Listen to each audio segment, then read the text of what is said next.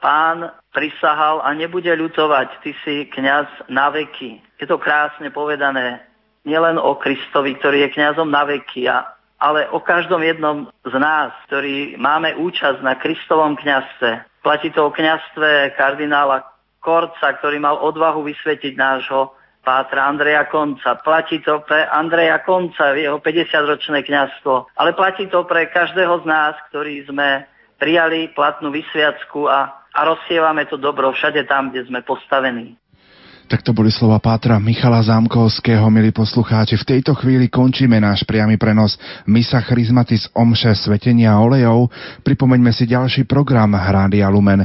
Krátko po 11. hodine pre vás spracovávame reláciu kardinál Jozef Tomko na Zelený štvrtok v Banskej Bystrici, ktorej vám ponúkneme rozhovor s jeho eminenciou a homíliu, ktorú predniesol v kostole na nebozatia Pany Márie pred niekoľkými minútami počas Svetej Omše Misa Chrismatis.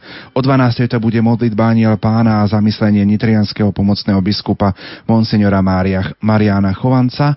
12. hodina 10. minúta hudobný aperitív podoby témy Hosana v spektre hudobných žánrov, klasika, folk, gospel, pobrok a muzikál. O 13. pôjdeme putovať po miestach Svetej Zeme spojených so smrťou Ježiša Krista s otcom Michalom Pitoniakom. 15. hodina to bude korunka Božieho milosrdenstva. 15. hodina 20. minúta, keď dieťa na duchovnej ceste predbehne rodičov, rozhovory s rodičmi Bohu zasvetených osôb o tom, ako prijali rozhovor rozhodnutie svojich detí vstúpiť do rehole. No a 16. hodina 20. minúta to bude program z rádia Proglas Veľké pátky v živote 92-leté sestry Jany z kongregace Cére Boské lásky. Krátko pred 17. hodinou sa vám z katedrály a baziliky svätého Emeráma v Nitre prihlásime, aby sme vám sprostredkovali priamy prenos svätej Omše na pamiatku pánovej večere, ktorú bude celebrovať nitrianský diecezny biskup Monsignor William Judák. Toľko na zelený štvrtok pre predpoludním e, z Baziliky svätého Emeráma zo starobilej Nitry. Spomínal som myšlienku blahoslaveného Jana Pavla II., že ju poviem na záver priameho prenosu. Tak nech je to aj pozvánkou, milí poslucháči, pre vás. Pane Ježišu, ukrižovaný a vzkriesený v Tvojej tvári plnej svetla sa učíme, ako milovať a ako sme milovaní. Týmito slovami vás pozývame počúvať večerný priamy prenos. Za pozornosť vám tejto chvíli ďakujú veliteľ prenosového vozu Jan Kraus, majstri zvuku Pavol Horňák a Peter Ondrejka v Banskej Bystrici. No a za pozornosť vám ďakujem a slobom vás prevádzal, sprevádzal moderátor Pavol Jurčaga. Prežite aj naďalej požehnané chvíle pri počúvaní nášho veľkonočného vysielania. My v tejto chvíli slobo vraciame do Banskej Bystrice.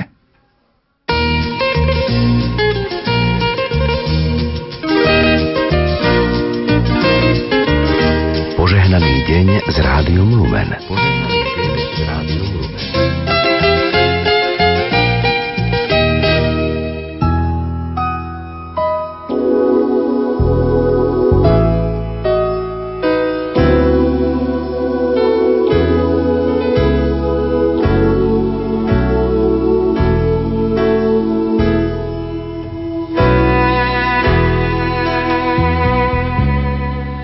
Profesor Anton Fabián vo svojej knihe Vydarený život píše Ježiš z Nazareta ustanovil sviato oltárnu sveté príjmanie, aby nás posilnil v láskavosti. Toto robte na moju pamiatku. To znamená, že Eucharistia je poprvé na poklonu a adoráciu, po druhé aj záloh väčšného života, po tretie aj znakom spoločenstva s inými, komúnio. Po štvrté, ale predovšetkým na to, aby sme boli dobrými ľuďmi. Ježiš nás chce posilniť, aby sme v láskavosti, obetavosti a službe zmohutneli, zosilneli, pribrali. Dokazuje to aj obrad umývania nôh, ktorý na zelený štvrtok večer vykonáva celebrant 12 mužom vo Svetini na viditeľnom mieste. Do centra pozornosti sa má dostať fakt, že služba, láskavosť a sveté príjmanie spolu súvisia. Už časov Ježiša, keď prišla návšteva, pán domu poslal otroka, aby hosťom umil nohy a potral olejom, ak boli poranené z cesty. Takúto službu otroka vykonal aj Ježiš, keď umil apoštolom nohy. Peter sa síce zdráha, lebo pre neho Ježiš nebol otrok, ale rabi, učiteľ, Kyrios, pán.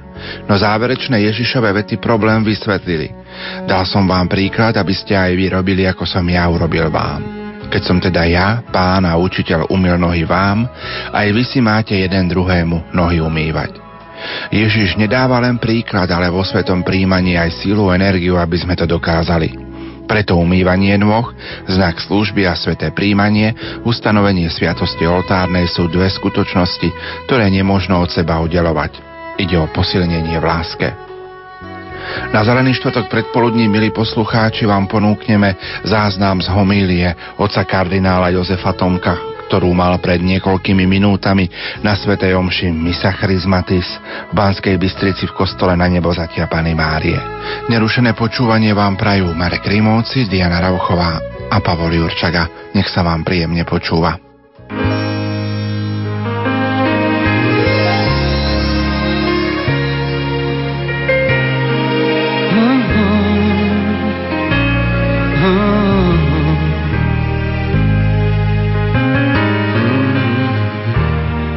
Čas odmeriatok dní. A uletí jak šíp. V duši túžbu mám za tebou ísť, môj dobrý pán a kráľ môj Boh Svet denne skúša nás a párkrát s každým zatočí. Občas túžim niekam újsť, keď vôkol mňa spí len žiaľ a púšť. Môžeš so mnou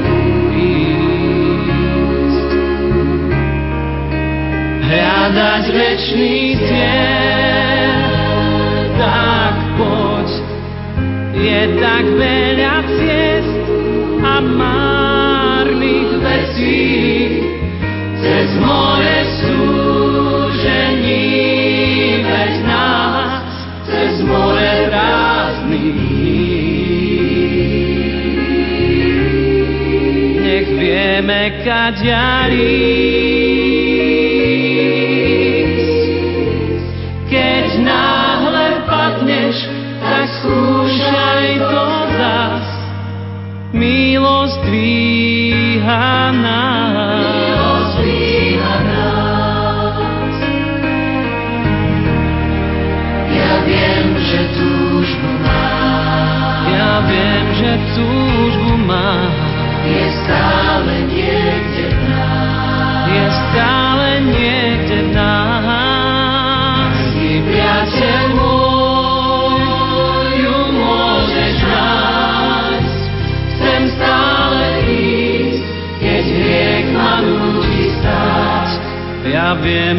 pán a kráľ vždy chráni ma sám láskou.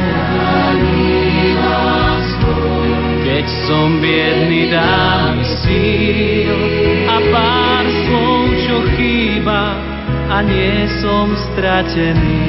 Som stratený.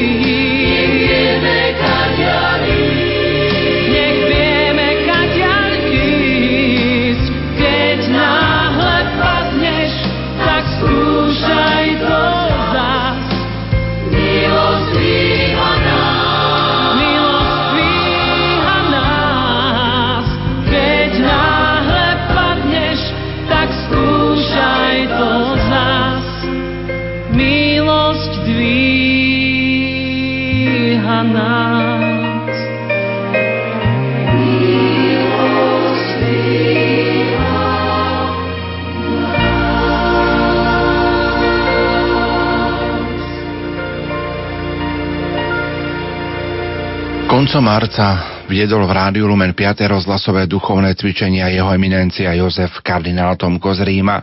Po skončení rozhlasových duchovných cvičení sme otca kardinála poprosili o rozhovor. Eminencia, prežívame 5. rozhlasové duchovné cvičenia na vlnách Rádia Lumen spolu s vami. Máme za sebou naozaj mnohé ohlasy poslucháčov, nielen zo Slovenska, ale prostredníctvom mailov a SMS-iek z celého sveta. S akými pocitmi vy prežívate tieto chvíle? Nož to sú pocity, trošku by som povedal námahy, aj pri svojom veku, pravda, ale zas zároveň veľkej radosti z toho, keď vidím, že už to prináša ovocie vďaka Pánu Bohu. A to nie je moje, to nie je moja zásluha, to už aj Pán Boh tu pôsobí. A Svetý Duch, to som si istý. Práve a to mi dodáva aj síly, aj radosti, že môžem ako si tieto veci povedať, ako to cítim, ako to vidím a že majú aj ohlas. Tak teraz si uvedomujem, aký význam má aj Rádio Lumen pre Slovensko a pre Slovákov vôbec, lebo veď veru, čo ma najviac zarazilo, boli tie ohlasy, pretože prišli nielen z Českej republiky, ktorá je dosť blízko pomerne, ale prišli z Rakúska, prišli z Dánska, z Londýna, z Írska. Pravda, to je znak, že predsa len to rádio má svoj veľký význam a že aj tieto duchovné cvičenia majú a prinášajú už teraz svoje ovocie. Stáli ste na čele kongregácie pre evangelizáciu národov. Misionárske poslanie je vám blízke. Tak trošku aj služba exercitátora na našich rozhlasových duchovných cvičeniach aj vďaka možno tým ohlasom aj zo zahraničia, ale aj z domova zo Slovenska je určitou takou misionárskou činnosťou. Čo poviete? No samozrejme, ináč by som tu nebol. Pravda, prišiel som a prijal som to práve s tým úmyslom, no, že vraj kým para stačí, tak teda treba ju použiť a využiť. To je tiež Boží dar, aj keď, e, pravda, sú tu roky, ale kým mi Pán Boh dáva zdravie a vidím, že vôľa čomu to slúži, nož tak nech si ma Pán Boh používa tak, ako On a dokedy On si to zariadi. Takže pre mňa to je len pokračovanie na penzii, som emeritný, to všetko je pravda, ale že zároveň pokračujem vlastne vždy, lebo kňaz ostáva kňazom na veky. Tak to už, myslím, to poslanie ostáva a ja to tak cítim. A ďakujem Pánu Bohu za tú možnosť. To je, vy mi ďakujete, ľudia mi ďakujú, ako aj včera, pravda, koľko bolo tých odkazov, veľmi pekných aj tých pozdravov. No ale ja musím ďakovať ľuďom aj za to, že to prijímajú. A prijímajú to s takou vďačnosťou. Chvála Bohu, len treba si udržiavať a prehlbovať tú vieru a pokračovať v nej. Radio Lumen bude 7. apríla sláviť e, svoje 19. narodeniny. Založilo v roku 1993 už zosnulý bansko-bystrický diecézny biskup Monsignor Rudolf Baláš, ktorý sa volalo Radio Mária. Čo popriať eminencia Rádiu Lumen do budúcnosti? Aké by malo byť? Nuž len to, aby držalo ruku na tepne doby. Lebo aj na Slovensku sa pomery menia, situácia sa mení, tak napríklad už v tých reakciách, čo prišli, tak sa si utvárajú určité okruhy záujmové. To hneďka bolo vidno, ako zaberá otázka bolesti, utrpenia, ktorá súvisí aj s nezamestnanosťou v mnohých krajoch a podobne. To je jeden okruh. A potom zároveň otázka rodiny. Čo sa deje s našimi rodinami na Slovensku? Bol ozvali sa, neviem, že mali aj toľkú smelosť, rozvedení a vyjadrili svoje utrpenie práve, že sa nachádzajú v tej situácii, ale dneska je ako si, čo si, ja neviem, čo sa deje, že naraz Každé druhé manželstvo sa rozvádza. Ako keby to bol zákon doby. ale pritom sa nehľadí vôbec ani na deti, ale ani na to vlastné šťastie, pretože rozvod to je predsa len zlom, prelom. Hej. Takže myslím, to sú tie, najmä tie dva okruhy ma zarazili. A myslím, že tu práve rádio musí sa venovať týmto otázkam aj častejšie a to aj ísť do hĺbky a prehlbiť a ukázať, že církev ich neodvrhuje aj tých, čo sa pomýlia a čo ten rozvod spravia. To nie je nejaké schvaľovanie, pretože my nemôžeme teraz odvolať voľu Krista Pána, aj ktorý chce práve len dobro a šťastie aj tých manželov. A nemôžeme sa dať ako si len tať unášať vetrom, ktorý prichádza aj sem a ktorý teraz tak prepukuje aj na Slovensku. Ale treba ľudí posilniť. Aspoň preukázaním ich tú spoluúčasť, aby s tým chybným krokom nezavrhli aj Boha, aj vieru, aj Ježiša Krista. Na kvetnú nedelu by ste sa mali stretnúť s mladými bansko-bystrickej diecézy, ktorí sú na kvetnom víkende. Približne 550 až 600 mladých je momentálne v Banskej Bystrici. Budete mať svetú omšu o 10. hodine vo Farskom kostole na nebo zatia Pany Márie. Čo plánujete prizvukovať a povedať týmto mladým? Nuž, nič iné ako im predstaviť toho, ktorý k ním hovorí v ich srdciach Ježiša Krista. To je celé. Jeho oslavujeme, jemu budeme spievať a kričať Hosanna. Nuž, aby sa v našich životoch toho nášho oslavného pokriku nestal iný pokrik, ukrižuj ho. A to je dôležité v ľudskom živote, aj dnes, ako bolo včera. Eminencia, v Lani ste spolu s Rádiom Lumen putovali na 7. rozhlasovú púť do sanktuária Božieho milosrdenstva v Krakove. Rádio Lumen putuje aj tohto roku už na svoju púť 12. mája. Čo by ste popriali všetkým našim poslucháčom, ktorí sa do Krakova, do tohto sanktuária Božieho milosrdenstva rozhodnú putovať? No už len aby si aj Pána Boha predstavili ako dobrotívého Otca bez pochyby, aby sa vedeli utiekať k jeho milosrdenstvu, keď sa pomýlia. Ale aby vedeli ponajprv uznať svoje chyby a hriechy. A vedeli použiť tie prostriedky, ktoré sám Kristus Pán nám ponúka cez svoju církev. Vedeli použiť sviatosť pokáňa, sviatosť zmierenia, lebo potom si tým vytvárajú pôdu, by som povedal skoro právo na Božie milosrdenstvo. Keď ozaj svoje srdce otvoria Pánu Bohu. Ako si spomínate vy osobne na tie chvíle spred roka, keď ste boli v Krakove spolu s nami? No, veľmi pekne.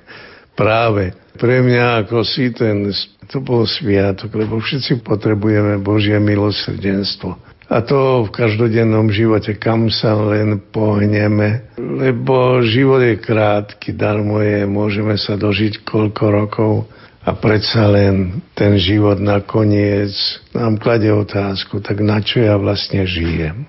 A z pohľadu Božieho milosrdenstva predsa len ten život si môžem zariadiť lepšie, ako ho teraz prípadne prežívam. To mi bolo také jasné. A potom získať a prehlbiť si tú dôveru k Ježišovi Kristovi. Ježišu, ja dúfam v Teba. Dôverujem Ti. Verím v Teba, verím v Tvoje milosrdenstvo. To, ako si sa tak osvieži aj na tej púti.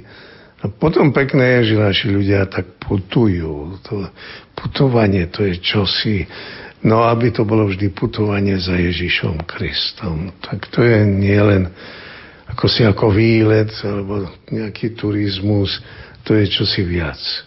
To je prejav aj viery. Nech to bude stále prejav viery. Eminencia, na zelený štvrtok budete predsedať Svetej Omši Svetenia olejov Misa Charizmatis v bansko dieceze. Ak sa trošku pozrieme do minulosti alebo do histórie, ktorý taký z tých zelených štvrtkov je pre vás taký pamätný? Možno, že sa často k nemu tak vraciate. No, tak to bolo čosi. To bola moja prvá omša v Košickom dome, ktorý vtedy nemal biskupa, pretože sa mu prekážalo a dieceza bola osírila 28 rokov bez biskupa. To bolo násilie. A pritom sa nedalo to tak povedať celkom otvorene a pomenovať veci ako sú, ale dali sa dalo sa to pocítiť najmä súhra s, s kňazmi, súhra s našim ľudom, keď som tam kázal, a musím povedať, že to bolo bez nejakej zvláštnej prípravy, a keď som videl tých ľudí ešte okolo, keď sme vchádzali do toho domu a ľudia sa zbehli a keď na chóre naraz boli dva chóry a sa spievalo a keď to zvučalo, no tak hm, veru, keď som tam svetil tie oleje, a keď som mal okolo seba košických kňazov a nielen košických, nuž, e, veru, to bol pekný sviatok. Sviatok jednoty a sviatok návratu a sviatok okolo Ježiša Krista eucharistického. No na to sa nezabúda. To ostáva na celý život. Na zelený štvrtok do poludnia teda budete v Banskej Bystrici, v kostole na nebo Zatia Pany Márie, kde budete potom prežívať ďalšie dni veľkonočného trojdnia. Nož ja som to vždy prežíval, teda podľa možnosti potom v Ríme, so Svetým Otcom. A to je tiež pekné, pretože to je výraz jednoty práve na tom vrcholci viditeľný zástupca Ježiša Krista je pápež, pravda? A tak toľké roky, pravda, treba ráta, že ja žijem už za šiestého pápeža, pravda. To sú, to je čosi, čo viaže na Rím. Takže potom to budem prežívať ako si to, čo mi ešte, čo ešte stihnem. Škoda, že nemôžem stihnúť veľkopiatočné obrady, lebo nedojdem na čas. Nuž, ale potom v sobotu popoludní zase budem v ústave svätého Cyrila a Metoda v našom kolégiu. Budem mať e, omšu vigílie, veľkonočnej vigílie podvečer a takto oslávim a vstúpim. Na druhý deň potom sa poberiem na omšu svätého Otca. A tak e, to je veľmi pekné v Ríme keď sa narazí do veriaci z celého sveta a aj Rímania, keď to zaplnia, keď prídu na to veľké požehnanie svätého Otca, ktoré dáva na Veľkú noc urbi et orbi, svetu a mestu. Tak to, hej, na to sa teší. Aj počas našich piatých rozhlasových duchovných cvičení mnohí z našich poslucháčov hovoria o takej žičlivosti Petrovmu nástupcovi. Vnímate tak všeobecne, že na Slovensku veriaci ľud pod Tatrami má v tak vo veľkej úcte a veľa sa modli aj za svätého Otca? To veru je jedna z, z vecí a z aspektov, ktoré sú najkrajšie práve. A čo ma vždy teší. Chvála Bohu, že ešte existuje práve tá úcta k Svetému Otcovi, len si ju treba udržať a nedať si ju zničiť nejakými správami senzačnými, ktoré vychycujú prípadne aj nejakú chybu, čo spraví nejaký človek v Ríme a to už ako keby ten pápež bol taký a onaký. Aj, viete, to sú také skratky a také, že nakoniec aj to, čo je pravdivé ako chyba nejakej osoby, tak z toho sa spraví celocirkevný problém. No to, ja to prežívam ináč, život v blízkosti svätého Petra, v blízkosti pápeža, ako som ho aj ináč prežíval, keď človek má priamo skúsenosť práve s tými šiestimi pápežmi. No ale to je dlhá história. Boli ste aj často v blízkosti blahoslaveného pápeža Jana Pavla II. Teraz ste v blízkosti svätého otca Benedikta XVI. Ako by sme mohli charakterizovať jeho pontifikát a jeho osobu, Benedikt XVI? Dve osoby rozdielne a pritom tá istá línia prakticky. ktorá sa len predlžuje a prejavuje, každý to prejavuje svojim spôsobom. Ján Pavol II bol už povahou oveľa, by som povedal, no viac slovanský pápež v tom zmysle, že dal do toho a prejavoval svoje srdce. Pritom Benedikt XVI je takisto človek srdca. Ale on ju prejavuje práve tou svojou pokornou citlivosťou. Stačí keď človek mu pozerá do očí a keď on pozerá s tým svojim jednoduchým pohľadom, v ktorom je veľa chápania. Vie chápať svet oveľa viac, ako o tom sa píše alebo sa hovorí. My žijeme dobu, chvála Bohu, takých 150 rokov, ktoré ako si poznáme. Dobu veľkých pápežov, a toto ani nevedia vyzdvihnúť naši historici. Myslím, že to až budúcnosť ukáže. A to je krása cirkvi a veľkosť cirkvi. Že sú, že v cirkvi sme všetci hriešnici a že máme svoje chyby, no tak niekto sa teší, lebo že vraj ľudia už nechodia, už chodia menej do kostola. Ako keby to bol veľký znak pokroku. To je veľký znak úpadku viery. A tak tú vieru si držme, to je to najdôležitejšie. Eminencia, moja posledná otázka. Keď budete mať možnosť a vrátite sa do Ríma a budete mať možnosť stretnúť sa so svetým otcom Benediktom XVI, poviete mu aj o tej láske slovenských veriacich, že sa za ňoho modlia? Ako by nie. Ako by nie, samozrejme. On to hneď ako si rád kvituje. Nož tak nech to pokračuje ako si celý ten náš národ takto v tomto duchu. Nazarený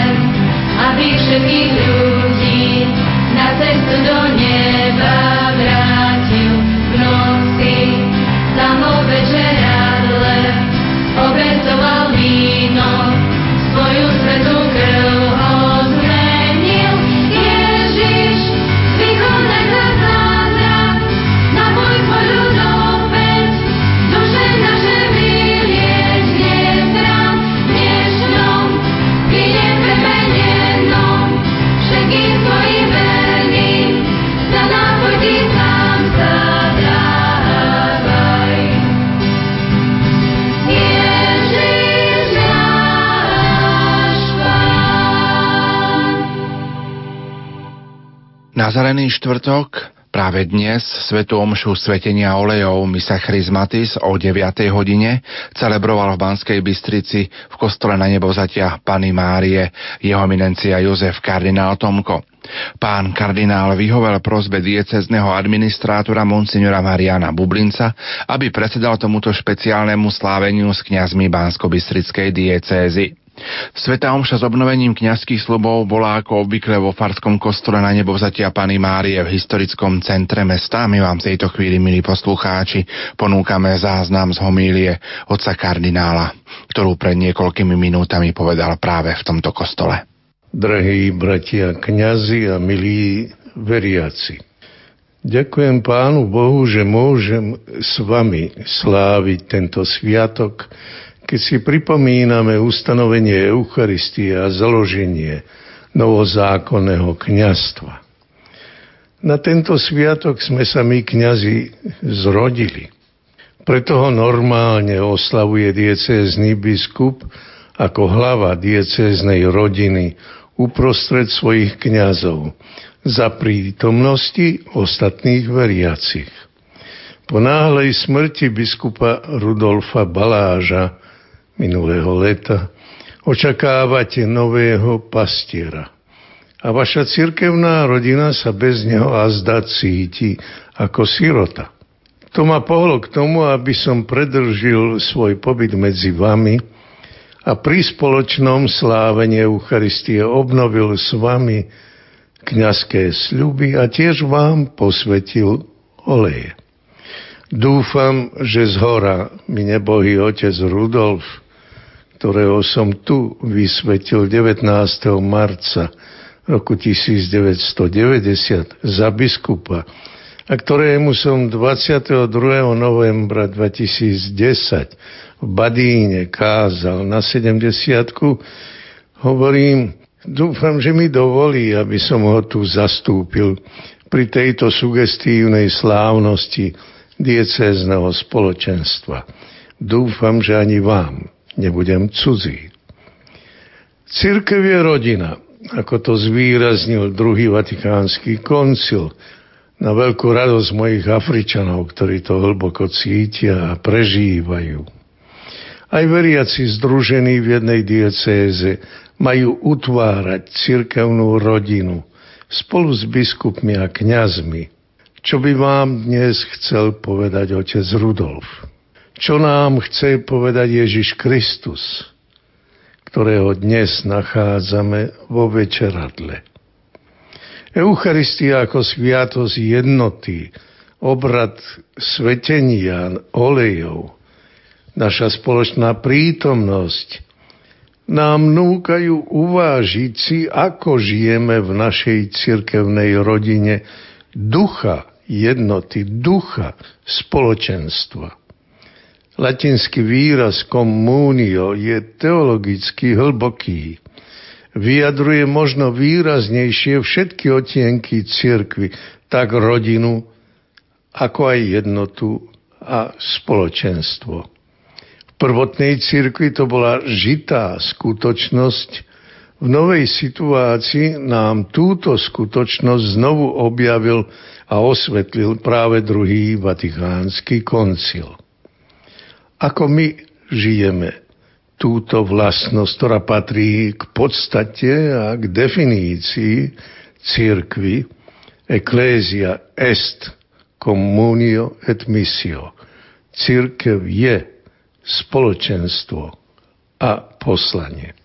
Toto naše spoločenstvo, komúnio, sa zrodilo v teplej atmosfére večeradla v ten prvý posvetný štvrtok počas liturgickej veľkonočnej večere, ktorú pán slávil so svojimi učeníkmi, prv než nastúpil cestu utrpenia, qui prídie quam pateretur.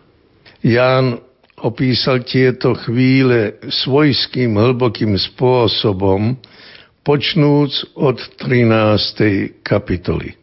Boli to hodiny hlbokého dojatia, počas ktorých náš pán sa rozlúči s učeníkmi.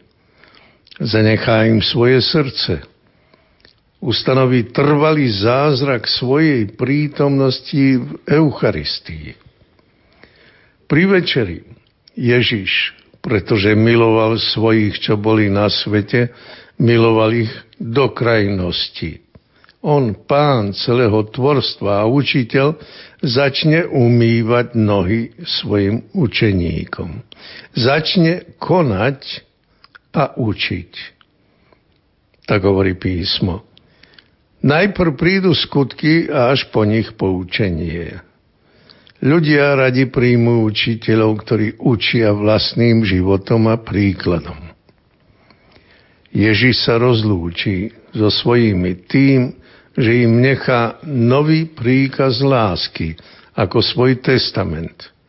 Nové prikázanie vám dávam, aby ste sa milovali navzájom aby ste sa vzájomne milovali, ako som ja miloval vás. Podľa toho spoznajú všetci, že ste moji učeníci, ak sa budete navzájom milovať. tu sme pri srdci spoločenstva a jednoty. Naša vzájomná láska, ako On nám prikázal, musí sa prejaviť navonok, musí sa stať viditeľnou službou, aby bola znakom pre iných. Ježíš sa však postará, aby zostal so svojimi a uprostred svojich ako prameň a vrchol jednoty s ním a medzi nami. Ustanoví Eucharistiu. Sám sa stane Eucharistiou. Dá sa ako trvalá obeď za svojich. Vezmite, toto je moje telo, toto je moja krv. S takou samou božskou jednoduchosťou poverí svojich učeníkov konať to isté v jeho mene in persona Christi, ustanoví ich svojimi kňazmi. Toto robte na moju pamiatku. Hľa Eucharistia, on sám ako prameň našej jednoty a hľa kňazi ako prostredníci a nástroje jednoty. Potom sa Ježiš rozhovorí s citom a láskou nazve učeníkov svojimi synkami, priateľmi, ktorých nenechá sirotami, pošle im iného utešiteľa, očakáva ich v kráľovstve Otca, kam sa poberá, aby im pripravil miesto. Ukončí svoje rozprávanie veľkňazskou modlitbou k Otcovi. Je to prozba o jednotu, o ducha spoločenstva, ponajprv za apoštolov, ktorých pred chvíľou vysvetil za kňazov, služobníkov Eucharistie. Za nich prosím, lebo sú tvoji, Svetý Otče, zachovaj ich vo svojom mene, aby boli jedno ako my. Neprosím, aby si ich vzal zo sveta, ale aby si ich ochránil pred zlým. Posved ich pravdou. Všimnime si, o čo prosí náš pán v poslednej modlitbe za svojich služobníkov, aby boli jedno ako my, ako on s otcom.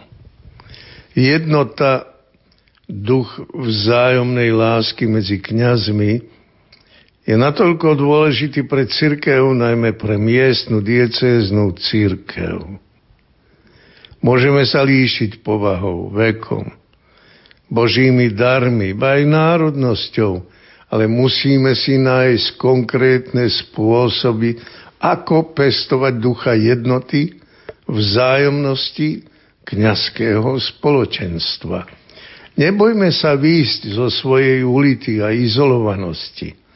Hľadajme cesty, ako sa stretnúť, pouzbudiť, pestovať kňazské priateľstvá, vymeniť si názory a skúsenosti. A to nie len na oficiálnych kňazských schôdzkach, ktoré tiež treba dobre využiť a neobchádzať. Ozajstné kňazské priateľstvo mohlo pravdepodobne zachrániť viacerých našich spolubratov pred odchodom. Treba si však všimnúť, ako nástojčivo prosí Ježiš nebeského Otca o posvetenie kňazov. Oni s vierou prijali jeho učenie a zasvetili celý svoj život evaneliu. Sú vo svete, kde on už nebude s nimi ako viditeľná opora, lebo odchádza k Otcovi. Tým viac prosí za nich. Ja som ich poslal do sveta a pre nich sa ja sám posvecujem – aby boli aj oni posvetení v pravde. Drahí bratia, či nám nezahorí srdce ako emauským učeníkom, keď počúvame tieto slova nášho pána. Ježiš pokračuje vo svojej modlitbe, keď prosí aj za tých, čo skrze slovo apoštolov a kňazov uveria v Neho. Pre nich znovu žiadna jedno aby boli jedno, ako sme my jedno. Tak dokonale jedno, aby svet spoznal, že si ma ty poslal a že ich miluješ tak, ako miluješ mňa. Náš pán považuje kňazov za strojcov jednoty medzi veriacimi. My sa musíme pričiniť, aby vo farskom a dieceznom spoločenstve panoval duch spolupatričnosti, spolupráce, jednoty. Kto je svojou povahou individualista, musí sa namáhať včleniť sa konštruktívnym spôsobom do farského a diecézneho spoločenstva. Farnosť to nie je len kňaz, ktorý slúži omšu pre viac menej stálu skupinu veriacich alebo príležitostných hostí. To je živé a činné spoločenstvo, ktoré svojim duchom radostnej jednoty a vzájomnej lásky priťahuje iných, aby svet spoznal. Kňaz, ktorý má takého ducha, budovateľa jednoty, je kňazom na veky nie na úradné hodiny, po ktorých si nárokuje na svoj tzv. privátny život. Nie výlučne pre nejakú skupinku veriacich, ale pre všetkých. Je to kňaz, ktorý používa všetky prostriedky posvetenia, včítanie osobnej askézy. Vie až do únavy spovedať a sprostredkovať Božie milosrdenstvo. Kňaz, ktorý sa modlí, nielen odbavuje každodenný breviár v mene cirkevného spoločenstva a za cirkev, ktorý je si hlboko vedomý, že pán si povolal nás kňazov ako apoštolov, aby sme boli s ním v modlitbe, vo vernosti, horlivosti a chce nás mať ako rybárov ľudí. Oprášme si len povzbudenia, ktoré tu v Bystrici nám nechal blahoslavený Ján Pavol II.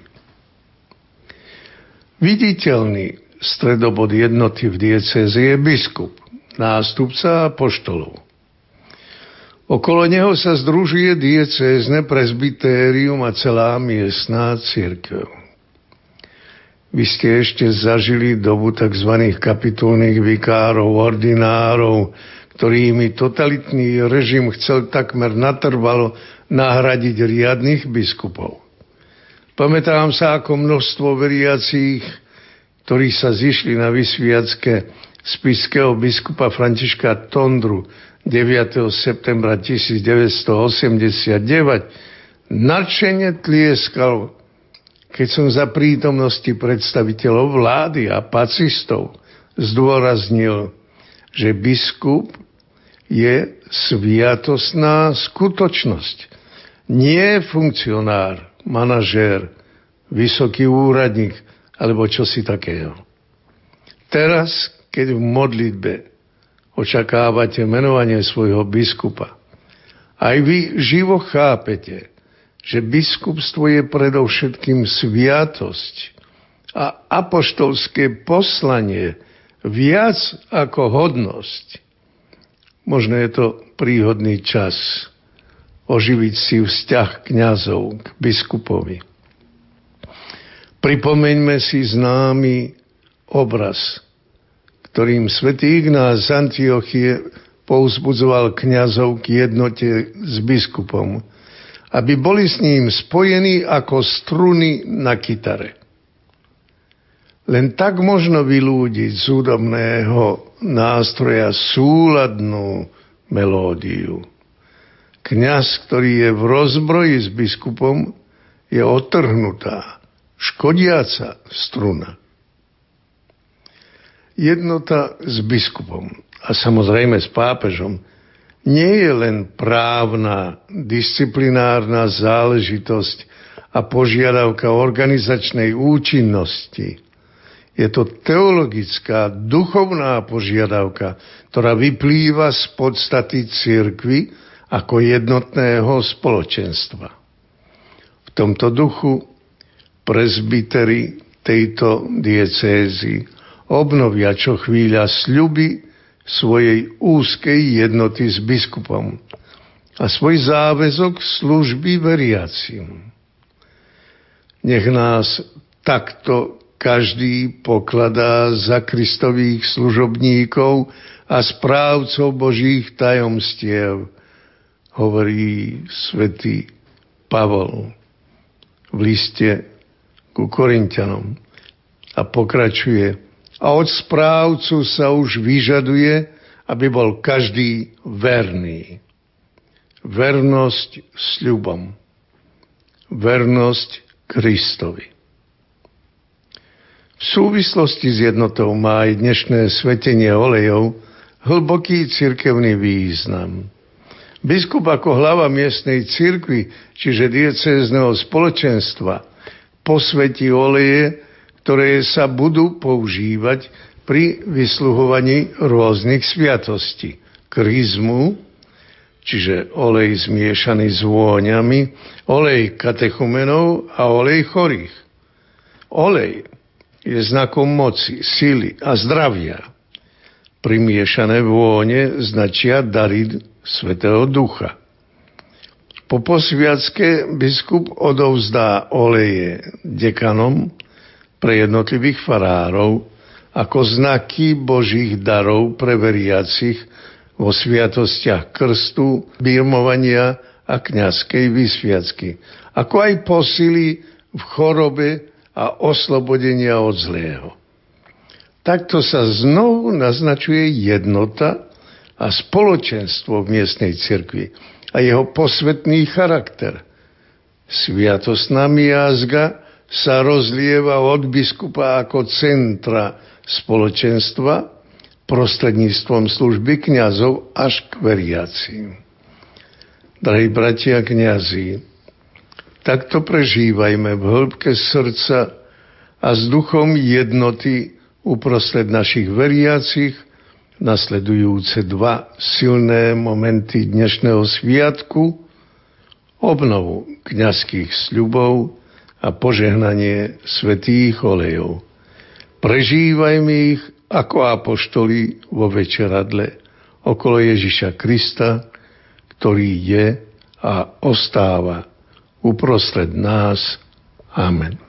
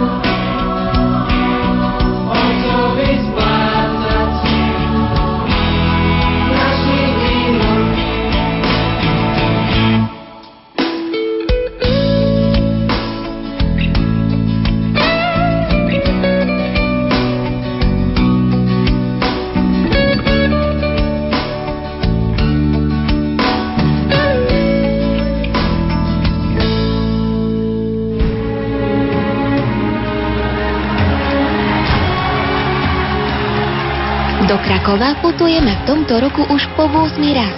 Spolu s nami pôjde aj arcibiskup Stanislav Zvolenský. Môj odkaz je jednoduchý, že sa teším, že sa rozhodli putovať do Krakova a aj im želám, aby sa pre nich púť do Krakova stala znova príležitosťou, že by potom v každodennom živote aj oni boli apoštolmi Božieho milosrdenstva. Nenechajte si újsť príležitosť ďakovať Bohu za dar viery každého z nás. Biskup Stanislav Stolárik Myslím si, že každý tam príde s tým svojim batohom, ktorom nesie svoje možno bolesti, starosti, prosby, očakávania, nádeje a že to práve tam nejako zloží a vie, že cez tú slovenskú kaplnku a slovenskú reč tá sveta sestra Faustína to predloží nebeskému Otcovi. V sobotu 12. mája sa rozhlasová rodina Rádia Lumen stretne v Sanktuáriu Božieho milosrdenstva v Krakove.